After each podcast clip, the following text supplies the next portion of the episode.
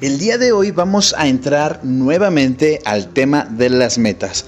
Si recuerdas el episodio de ayer, hablábamos precisamente de que si el plan no funcionaba, cambiaras el plan, pero no la meta.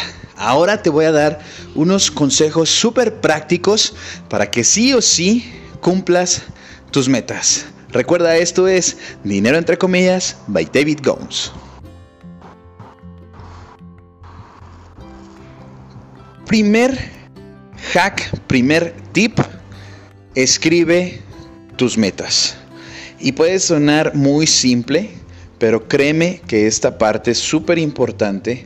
Dedícate por lo menos, por lo menos 30 minutos, siéntate, ponte cómoda, ponte cómodo y analiza qué es lo que quieres lograr, qué metas son las que te quieres proponer y que vamos a cumplir. Y créeme, al principio puede sonar muy sencillo, pero ya que te sientas frente al papel con el lápiz o con la pluma en la mano, esto se vuelve un poquito más complicado. Entonces yo te aconsejo que dividas en columnas las metas y pongas metas personales, metas profesionales, metas familiares, metas económicas y así sucesivamente de acuerdo a todas esas metas que tú las pudieras clasificar. Después vas a poner en orden tus metas. Por ejemplo, si para ti lo profesional es lo número uno, pues ponle número uno a estas metas. Y por ejemplo, si tú eres de esas personas que consideran que sus metas familiares son número uno, pues ponle número uno y clasifícalas por orden de importancia. Entonces, si te fijas, aquí ya te di un tip. Número uno, escribe tus metas. Número dos, divide tus metas. Número tres, califica tus metas por nivel de importancia. Número cuatro, y ahí sí te vas a meter en fondo. ¿Por qué tus metas son importantes de acuerdo a cada rubro? ¿Por qué tu meta familiar es importante y qué es lo que quieres lograr? Te doy un ejemplo. Quiero lograr mayor calidad, mayor tiempo de juego con mi niño después del trabajo. Y ahí lo pones. O por ejemplo, quiero estar comiendo todos los días con mi esposa a las 4 de la tarde. Ah, pues ahí lo pones. O por ejemplo, quiero poder tener eh, tiempo para poder darle la vuelta a mis perritos y pues ahí lo escribes. Entonces vas a ir descifrando y vas a ir desmenuzando cada uno de estos rubros en metas pequeñas y metas más grandes. Por ejemplo, profesionales, quiero ser el empleado del mes o quiero llegar a la productividad requerida. Entonces lo vas a ir escribiendo. Si te fijas, esto ya te va hablando de una organización de metas y planificación de metas. Lo siguiente es establecer un tiempo límite para cada una de esas metas.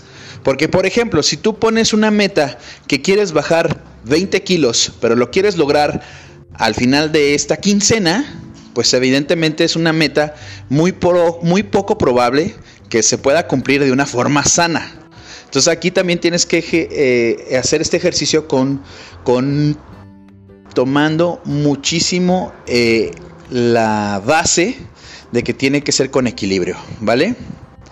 Tiene que ser con base en el equilibrio. No se vale, por ejemplo, entonces poner, este, sí, dentro de 15 días quiero bajar 20 kilos, pues porque probablemente sí lo logres, pero de una forma en la que vas a dañar tu organismo, tu cuerpo, entonces eso no es válido. Entonces, tienes que señalarle una fecha, un plazo límite. Quiero bajar 20 kilos en 3 años. Ah, ok. Ya estamos hablando de un tiempo prudente. Y así le vas a poner un, un tiempo límite, una fecha límite a cada una de las metas. Lo siguiente, y es muy importante, es que sean realistas. Sí, que va de la mano del equilibrio como te mencionaba, no puedes poner ahí 15 días voy a bajar 20 kilos porque es muy poco realista o si lo puedes lograr pero con un equilibrio pues malo. Entonces tienen que ser realistas, las metas tienen que ser realistas. No con eso te voy a decir que sea pesimista, por supuesto que no. Yo soy un fiel creyente de que entre más grandes sueñes, muchísimo mejor. Pero sí tienen que ser muy realistas en cuanto en el plazo a cumplirlas. Además, tienes que tener mucho sentido de orientación. Por ejemplo, tú no puedes decidir que esa meta que vas a realizar, si la vas a cumplir si no tienes las herramientas suficientes para hacerlas.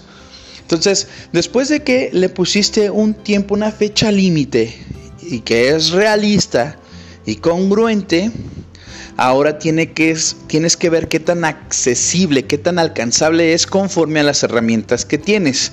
Por ejemplo, si tú dices, quiero ser el próximo gran empresario de todo México, pero no tienes ni siquiera las nociones de cómo lograr desarrollar una, una empresa, y la quieres lograr en un mes o en un año o incluso en 10 años, pero no tienes el cómo, pues es importante que empieces a delimitar el cómo, qué voy a hacer, los primeros pasos.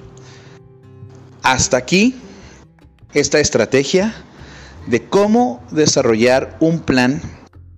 Claro que hay muchísimos tipos de planes, muchísimo tipo de profundidad en los mismos. Si tú requieres desarrollar un plan financiero para metas financieras, recuerda que estoy 100% para apoyarte. Mándame un mensaje y agendamos una cita que puede ser por videollamada o puede ser personalmente, presencial.